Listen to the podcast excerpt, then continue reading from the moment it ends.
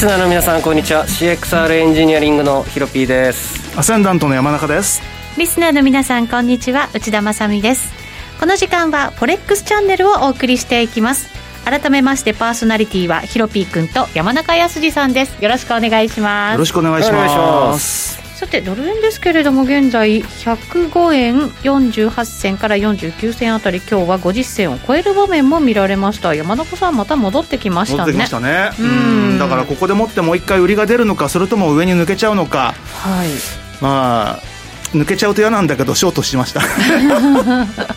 これでも単にドル買いっていう感じじゃなくユーロドルなんか見てるとドル売りっていう感じなので、ね、やっぱり日経平均の動きを見た円売りなんでしょうね。ドル円も上だしユーロ円もずいぶん上がりましたもんね。そうなんですよね。ヒロピー君これってやっぱリスクオン？リスクオンじゃないですか。全部買われてますよ。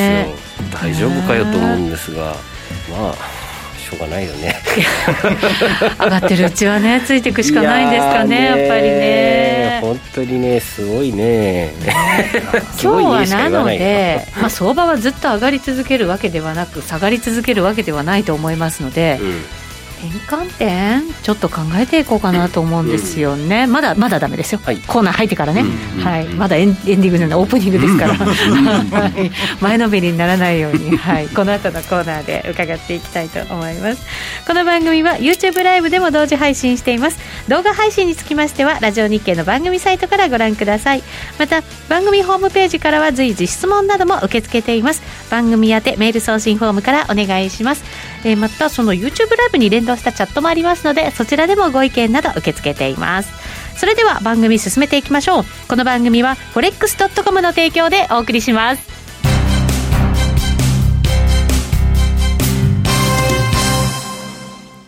ノックアウトオプションが目標へと導く。よりシンプルな新しい通貨取引。forex.com では柔軟な証拠金設定、リスク限定、簡単なトレード設計のノックアウトオプションの取引が可能です。最大損失を限定し、高い資金効率を利用しながら、利益獲得が狙える画期的な商品で、先通貨相当からお取引いただけます。ノックアウトオプションなら、リスクをコントロールしながら機会を逃さない、トレードに優位性を、ノックアウトオプションや FX なら、forex.com でぜひお取引を。講座のお申し込みや詳細は、forex チャンネルの番組ページをご覧ください。外国為替証拠金取引及びオプション取引は、元本及び収益が保証されているものではありません。FX 取引はレバレッジを利用して取引代金に比較して少額の証拠金で取引を行うために相場の変動による価格変動やスワップポイントの変動により思わぬ損失が発生する場合があります。お取引の前に契約締結前交付書面などを必ず熟読し、取引の内容、危険性などをご理解いただいた上で、ご自身の判断と責任にてお取引ください。ゲインキャピタルジャパン株式会社、金融商品取引業、関東財務局長、金賞第291号。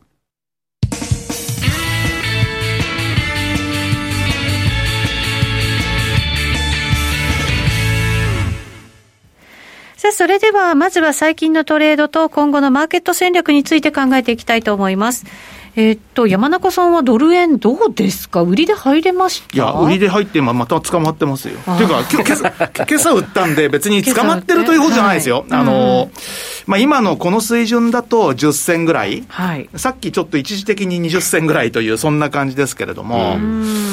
さすがに5円台の半ば近くは一旦売ってもいいんじゃないのかなぐらいのつもりなんですけど、はい、前回のあの5日の高値抜けたらやめます、素直にこれは。うん。あれで70銭とか80銭ぐらいありましたっけ？あれはね、76銭ですね。だから、うん、78とか、まあ2銭ぐらい抜けるようだったら、もうそこで一旦もうすぐにパッとやめて、はい、ちょっと3、そして3連続負けになっちゃうんで、うん、そういう時はちょっと一旦、ね、そういう時はちょっと一旦あのー、あれですね、しばらく持たずに、はい、水星の逆行明けを待とうかと。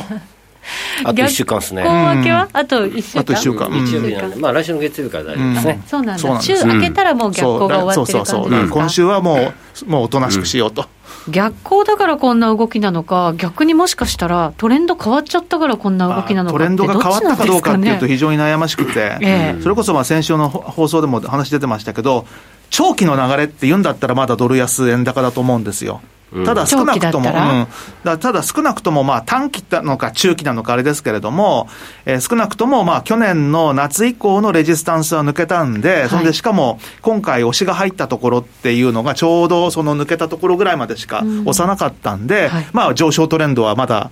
強いという見方でいいと思いますよ。そうですね、週足なんか見ても結構なんか変わってきたなっていう感じがね、ありますからね。ただ山中さん、まだちょっと売り目線で、まあそうですね、今のところは見てるけれどもっていう。買い買いで入ると多分捕まるだろうというね、そういう恐怖感もあってっていう。実はあの、先週の金曜日にちょっとだけ買ってみたんですよね。はい。これやっぱり上がっちゃうんじゃないかなと思って、でもやっぱ怖くて、15銭でやめちゃいました。えー、あの、さっきもちょっと国債のね、あの、うん、利回りの話が出ていて、うん。はい、えっ、と、アメリカの10年債が1.2超えてきてっていうところなので、はい、まあ、やっぱりドルにお金が集まるのかなっていう状況はあるのかもしれませんけど、はい、今日チャートね、3枚用意してますよ、2年債、5年債、10年債の全部、えー、利回りですね。違いじゃちょっと見てみますか、長めからいきます？えっとね、そうですね、10年債見ましょう。10年債から、はい、チャートえー、皆さん、ちょっと興味あるんじゃないかなと。これ4時間足ですね。なので、うん、昨日は1.15ぐらいだったのに、ずるずるずるっと一気に0.1伸びて、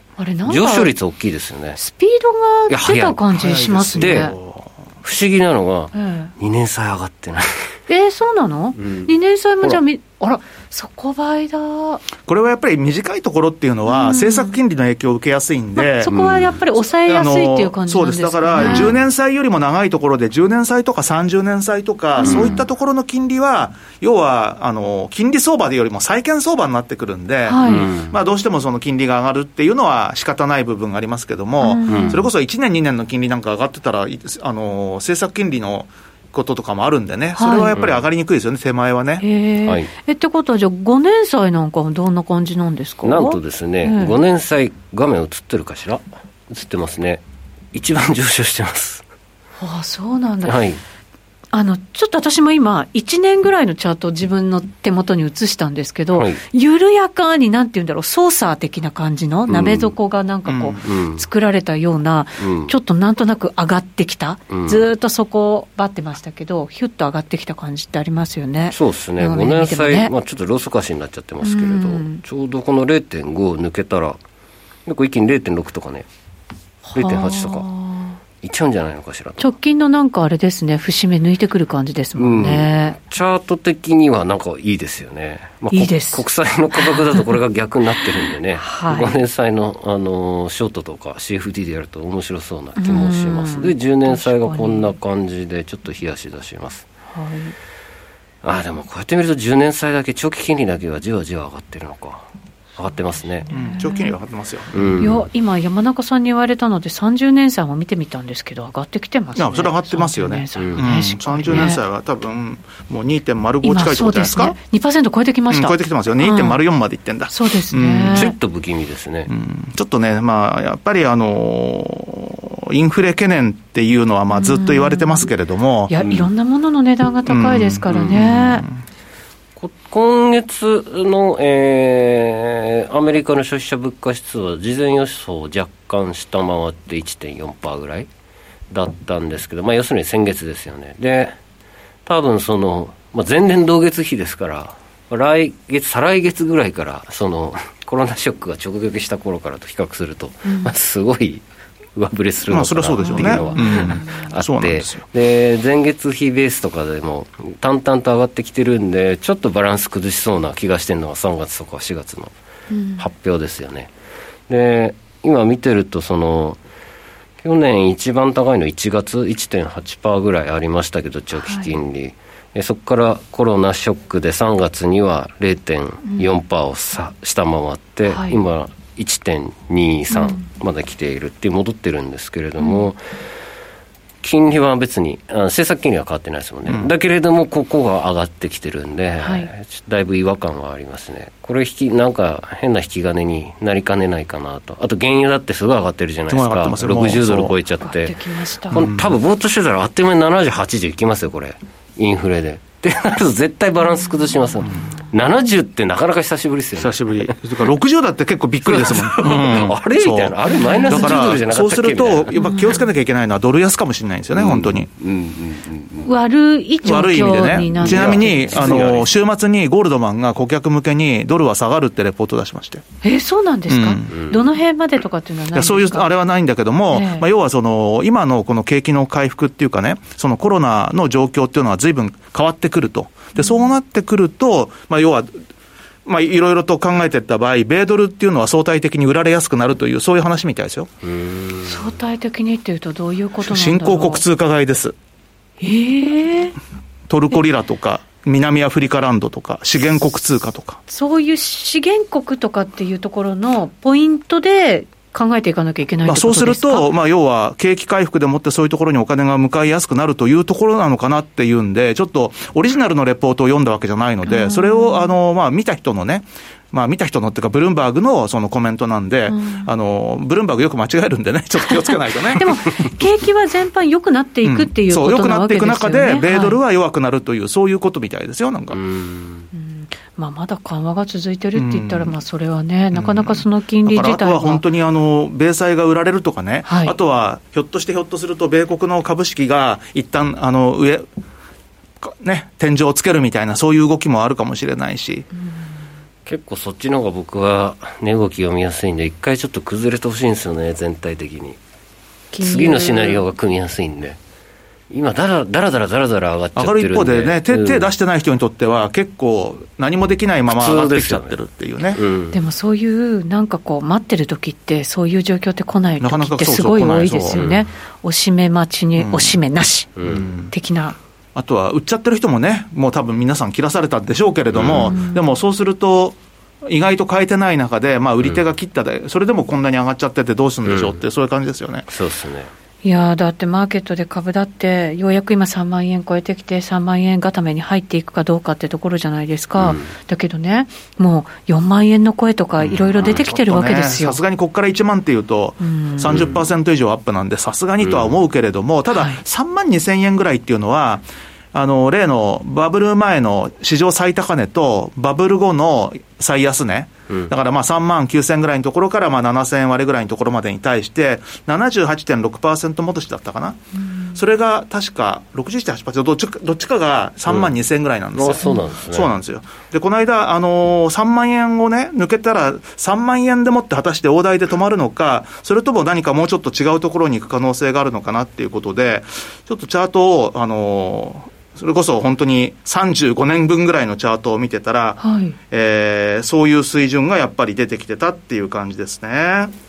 うん、お長めに、超長めに、うん、やっぱり78.6%戻しが3万2117.46、はい、だからやっぱ3万2000ぐらいですよ、大体。なるほどね、うん、その辺まではそのあたりがテクニカルなターゲットっていう感じもするし、うん、あとはあの最近のこの、まあ、数年単位ぐらいの上昇の N 波動で考えると、それもやっぱり、3万1865だから、これも大体3万2000ぐらいのとこなんで、はい、テクニカルなターゲットっていうのは3万2000ぐらいなのかなと思うんで、一旦の目安ですよね。そうそう。だからそこまでいったら、一旦反落するんじゃないかなというふうには思ってるんですけどね。3万円つけた時も、もしかしたらなんか、一旦ほら、そういう大きい大台に乗ったりすると、さーっとなんか引けたりするでしょ、うそれがなかったですもんね。ねそうなんですよ。だからね、ドル円のショートも非常にちょっと嫌な感じにもなるんですけれども、今日だって朝から上がってますもんね。そうですね。あの、焼き鳥さんがコメント入れてくれました。こんにちは。円がどっぽ安ですが、そんなにリスクオンなんでしょうかね。疑問は残りますが、ということでコメント入れてくれました。まあ、疑問は残りますよね。ただ、まあ、やっぱり今のその円安っていうのは、ドル円にしてもユーロ円にしても、他のクロス円にしても、まあ、日経平均が強いことによる円売りとしか、ちょっと思えないですよね。うん、確かに。他に理由が見当たらない。うん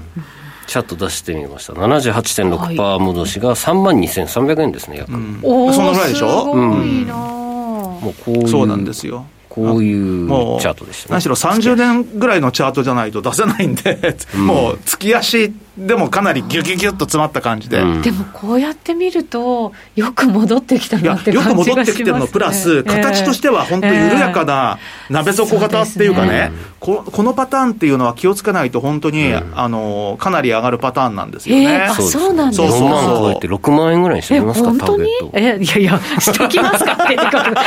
りした。何かがそこまで出てるのかと思った。やっぱりそろそろね我々先を行く番組ですから。だからそうするとこのババブルで上がる前の今のこのチャートの左端のところのねどんどんどんどん上がってくるっていう、それこそ本当に過去の安値からバブルのところの高値、それとその後のバブル後の安値のところでもって大きい3点を取るとかってね、そういう考え方もできなくはないんですけども、ただそれにしてもちょっとそれはさすがにまだだいぶ先の話でしょうということで、まあ今は3万2000円じゃないですかね。ね、真空地帯とかって言いますけど、うん、本当にそんな感じだったんですね、うん、いや、ね、そうですよ、そうですよ、もうだってみんなあの、株やってる僕のあの仲間なんか、ちょっと頭がクラクラしてきたとか。えでも分かります、うん、その気持ち。変えてないんじゃないですかね、やっぱ。いやいや、当時、当時、あのもうバブルが崩壊したときに、それこそみんなだってみ、みんな買ってるわけじゃないですか、そうです、ね、だけど、リグえない、リグえないどころか、どんどん崩れてって、うん、で、笑っちゃうのが、そその当時のあの同期のやつがちょっと今日早退するとか、頭がクラクラしてきたとか、体調不良。体調不良で。えー、えー、したらこれどうしたらいいんですか？もう持ってる人たちはずっと持っとく？買ってる人はもう買いっぱなししかないと思いますよね。うん、あとは、あの、いやいや、よく聞かれるんですよ。これもうこんなに上がってきちゃってどうすればいいんでしょうねっていう。はい、だそうするとしょうがないんで、押し目があるかどうかわからないんで、もうあってもなくても、余裕のある範囲で、もうここから先、もう毎月買い続ける。定期的に、ね、もう定期的に。あの、いわゆる昔からあるようなドルコスト平均法じゃないけど、はい、まあそれで行くんだったらば、もう、あのーもうしょもうずっと持ってるつもりで持って買うっていうのは、まあ、ある意味ありかもしれないですよね。うん、そうですね、うん、なんか今もう、為替だけ見ててもなかなかね、為替でっていうよりは、本当に金融マーケット全体見ていかないと、ね、そのなんか力みたいなものがね、分からなくなってきてはいますね。でもその原油だってさ、先週の金曜日、あの上げ方半端じゃないです。だって57ドル台だったんですよ、金曜日って。まあ、減産がうまくいってるってももちろんあるんでしょうけど、ただそれ、お金がそこに集中して入ってるっていうことなんですかね、これもね、どうなんですか？だから、まあ、要は、まあ、コモディティにしてもそうだし、そういう今までとはちょっと明らかに違う、ドルではないものにお金が動いてるってことなんでしょうね。だから、まあ、そこから来る、あの、あれが、だからドル安だっていう話だと思うんですけどね。今まではアメリカに集中してたものが、他にも向かい始めたっていうこと。そうそうそう。それがまた日本からだから広い意味でグローバルなリスクオン状況っていうことですね。うんすごいな、日本だけ集中してできたバブルよりは、もしかしたら世界をね、うん、世界中がバブルになる、ね、対象になるバブル、うん、それは結構ある意味怖いですよね、崩れるときは。グローバルバブルですね。うん、グローバルバブル、場が多いね。さすがね。やっぱ、踊っていかないといけませんかね、どうなんでしょうかね。ちょっとおろおろしながらね、怖くもありながら。何をおっしゃいますか？そうですか。頑張って踊り続けたいところですけどね。はい。一旦お知らせを挟んで、ゲストを迎えて、さらに盛り上がっていきたいと思います。はい、ここまでは、ウィークリーフォレックスストラテジーでした。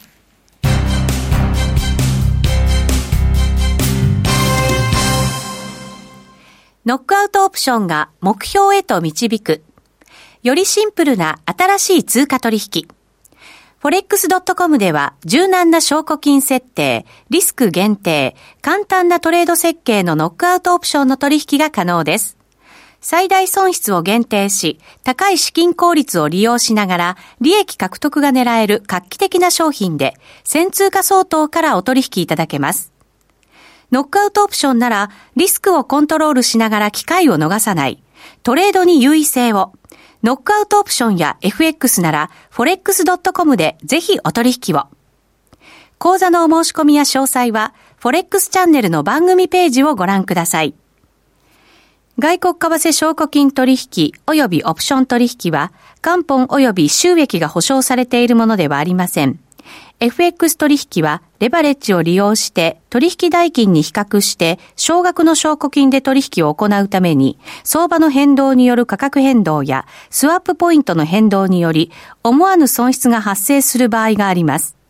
お取引の前に契約締結前交付書面などを必ず熟読し、取引の内容、危険性などをご理解いただいた上で、ご自身の判断と責任にてお取引ください。ゲインキャピタルジャパン株式会社、金融商品取引業、関東財務局長、金賞第291号。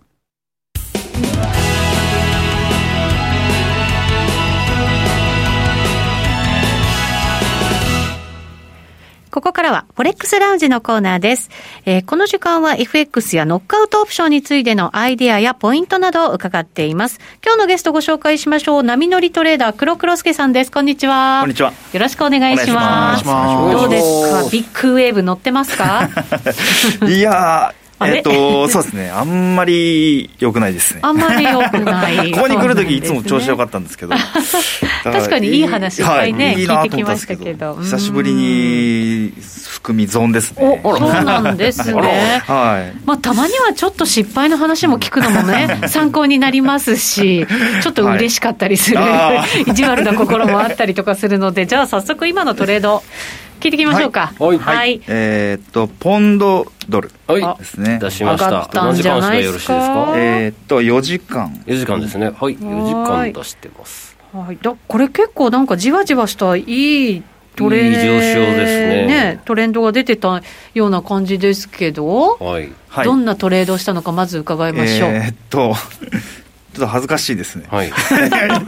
の番組公開食はい、1.3 1.3917ちなみに今の値が1.392425あたりですね、はい、ちょこっと上、はい、ここが、うん、ここがどうしたんですか？そこのそこで、まあ、ショートなんですけど、はい、まあ、これをた、えー、っと15分足とかで見ると、うん、見て入ったんですよね。なるほど。はい、ショートポイントだったんですね。そうですねショートで。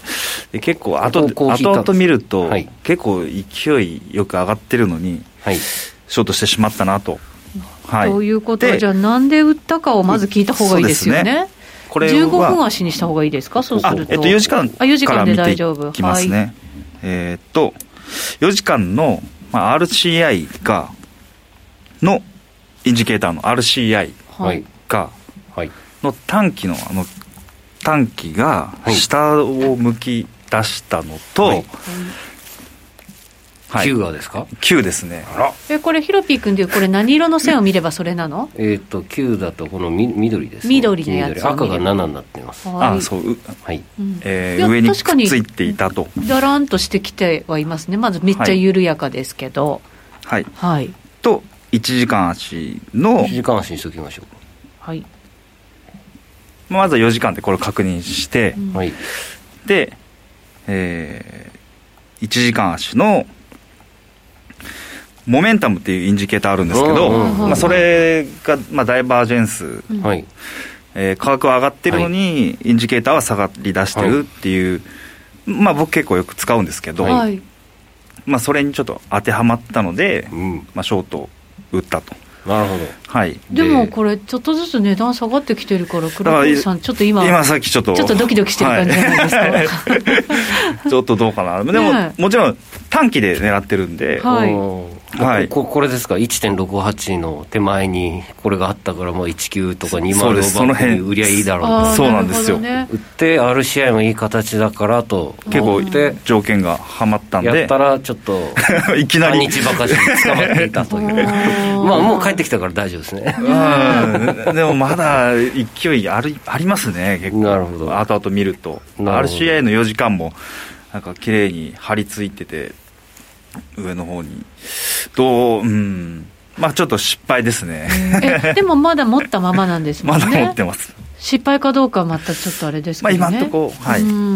ただなんか、ポンドとか、まあ、あと新興国通貨とかって、はい、ちょっと行き過ぎる時ってあるじゃないですか、そういうインジケーターにを見てって判断すると、はい、だからドキッとさせられることもあるような気がする通貨ですけど、そういう感じじゃないんですか、どうなんですかね？ちょっとまあ、自分の中でも、ちょっと早かったんですよね、まあ、大体こういうのブレイクして、うん、まあ騙しというか、まあ、ひげつけて下がっていくみたいなのが結構多い印象なんですけど、そこまでちょっと待てずああなるほど、うん、そうするとじゃあこういう感じの失敗をしないためには本当だったらもうちょっと待った方が良かった、はい、まあそうですね、うん、ま、待ってればよかったんですけど、えー、はい。であの、まあ、一通貨ペアで、まあ、こういうことって、まあ、たまにあるんですけど、うん。はい、まあ、それを防ぐために僕はこう複数エントリーして、うん、こううんこっちはいいけどこっちはダメだったみたいな。させていくそうですね、はい、っていうふうに今やってますね。コメントが焼き鳥さんから黒黒助さんが乗れてないなんてちょっと自信になるかもっていうコメントが来ました。たまにでも失敗の話聞くのも勉強になりますよね。そうしないためにじゃあ何をすべきだったのかってところを考える意味では。うんねそうですね、うん、ポンドでも下で見てるんですか？もう短期？いやもう短期ですね。短期で、うん、はい、うんっていうことは、長めで見ると、また見方は違いますか？長めで見ると、はい、もうかなり上昇が強く見えますね。じゃあ、まだもしかしたら上に行くかもしれない。かもしれないですね。1.40は朝見えてますからね。はい、昨日打ったやつ。昨日の夜中打った、もしくは朝打った。昨日。あ、昨日の夜中か。こっちか。ここですね。ここで打ったんですね。この辺で。そうです夜中の1時、12時、1時で、一旦じゃあ、下に来てたけれども、また上に行っちゃったって感じなんですね。はい、そうですなるほど、なるほど。うんうんこれ、切るポイントとかっていうのは、黒黒助さん、どのあたり考えてたんですか？えー、っと、うん、ん、これは決めてなかったですね。決めてなかった。はい。そういうこともあるんですね。まあ、そのエントリー複数の損益を見て、うん、えー、何パーセントみたいなふうに決めたりもしてますね。なるほど、トータルでっていう感じなんですね。はい、トータル、ですね。じゃあ、利益が大体まあ自分が求めるようなものが出てたら、はい、いろいろ他のも合わせ技にして、手じまうっていうことをしたり、またその逆もあったりとかっていう。はい。そうです。あとは前回のトレードの結果とかも見ながら、はい、こう、えー、損益を調整するというか、うん、損切りが3回ぐらい続いてたら、1回うん利確これぐらいでしとこうみたいな、うん、はい、なるほどっていう、うん、バランスを取ってます。あ気持ち的にもポジション的にも、利益的にもっていうそうですね、うん、感じなんですね。これはじゃあ、短期とは言いながらちょっと失敗トレードを持ち続けちゃってるっていうのがそうです、ね、今の感じなんですかね。まあ、もうちょっと下がってくれたら即理覚しますね。やれやれのって感じですね、なるほど、まあ、短期的にはこういうトレードになりましたけど長期的だと本当だったらまだまだロングだよっていう、はい、はい、感じにもなるわけですね。もう一ウェーブ欲しいですね僕的には。次のちょっとしたやって、うん、3910とか00から1回今ぐらいの値段に戻ったり302030ぐらいからだったらショートしたいかもしれないです、やるなら、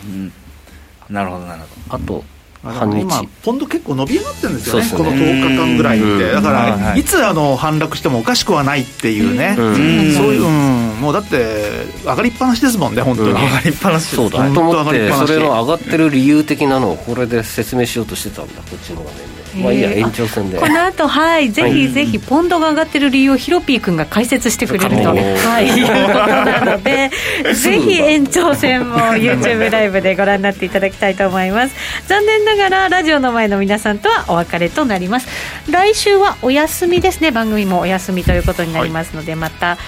来週再来週お耳にかかります。今日のゲスト黒黒助さんでした。ありがとうございました。ありがとうございました。この番組は forex.com の提供でお送りしました